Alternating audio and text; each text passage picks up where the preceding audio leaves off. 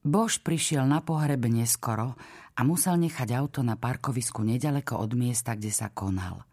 Opatrne krivkal medzi hrobmi k vzdialenej časti cintorína, palica sa mu zabárala do mekej hliny, napokon však uvidel zhromaždenie na počesť Jacka Johna Thompsona.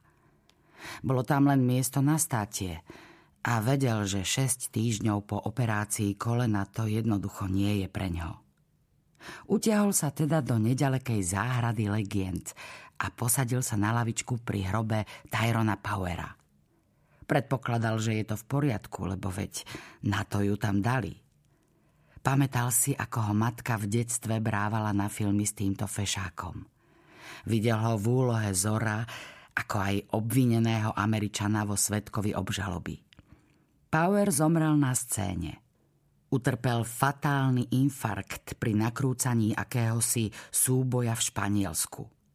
Harry si vravel, že to nie je najhorší spôsob, ako odísť z tohto sveta pri práci, ktorú človek miluje. Obrad trval pol hodiny. Bož bol priďaleko. Nepočul, čo na ňom vravia, no vedel si to predstaviť. John Jack, nik ho nenazval inak, bol dobrý chlap, ktorý venoval Los Angeleskej polícii 40 rokov života. Najprv v uniforme a potom ako detektív. Dostal za mreže mnoho gaunerov a naučil to robiť celé generácie nasledovníkov v policajnom zbore. Jedným z nich bol aj Harry – Pridelili ho k legendárnemu vyšetrovateľovi krátko potom, ako ho pred 40 rokmi vymenovali za detektíva a poslali na oddelenie vrážd hollywoodskej divízie. John Jack ho okrem iného naučil, ako rozozná, keď vypočúvaný klame. Raz mu povedal, že klamára najlepšie odhalí iný klamár. Nikdy mu však nevysvetlil, ako k tej múdrosti prišiel. Priamo spolupracovali len dva roky, pretože Bož sa rýchlo zacvičil a John Jack sa potreboval venovať ďalším nováčikom.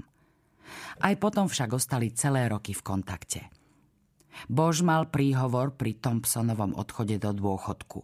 Okrem iného v ňom spomenul, ako jeho vtedajší školiteľ zastavil cukrárenskú dodávku, ktorá odbočila na červenú doprava bez toho, aby najprv celkom zastala – Harry sa ho pýtal, prečo prerušuje vyšetrovanie vraždy riešením nepodstatného priestupku a John Jack mu vysvetlil, že jeho žene Margaret sa na večer ohlásili hostia a potrebuje pre nich nejaké zákusky. Vystúpil zo služobného auta, legitimoval sa šoférovi a oznámil mu, že sa dopustil dvojtortového priestupku. No keďže je benevolentný, udelí mu pokutu len vo výške jednej čerešňovej torty. Do auta sa vracal s pocitom dobre vykonanej práce a s dezertom pre hostí.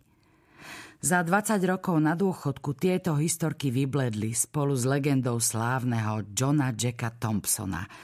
Pri hrobe sa mu však aj tak zhromaždil celkom slušný zástup trúchliacich. Harry v mnohých poznal kolegov z čias, keď ešte nosil služobný preukaz LAPD. Predpokladal, že aj na kare v Thompsonovom dome bude rovnako plno a možno sa natiahne hlboko do noci. V živote už zažil toľko pohrebov najrôznejších detektívov, že ich dávno prestal rátať. Jeho generácia pomaly, no nezadržateľne prehrávala vojnu s časom. Tento však bol výnimočný. Asistovala na ňom čestná stráž LAPD a skupina gajdošov ako pripomienka na všetko, čo John Jack na polícii dosiahol. Cintorínom sa niesli kvílivé tóny pohrebnej piesne. Museli ju počuť aj v štúdiu Paramount za vysokým múrom. Keď spustili truhlu a ľudia sa začali rozchádzať, Bož dokrivkal k miestu, kde ešte vždy sedela Margaret Thompsonová s poskladanou vlajkou v lone. Keď ho uvidela, usmiala sa. Tak si ten odkaz predsa dostal Harry, povedala mu. Vďaka, že si prišiel. Jeho pohreb by som nevynechal za nič na svete. Uistil ju. Sklonil sa, poboskal ju na líce a stisol jej ruku. Bol to dobrý človek, Margaret, povedal. Veľa som sa od neho naučil. Veru tak bol, súhlasila. A ty si bol jedným z jeho najväčších obľúbencov. Píšil sa každým prípadom, ktorý si uzavrel. Prídeš aj na kar? Spýtala sa ho. Mám doma niečo výhradne pre teba. Od neho. Prekvapene sa na ňu pozrel. Od Johna Jacka? Veď uvidíš. Je to niečo, čo mám dať len tebe a nikomu inému.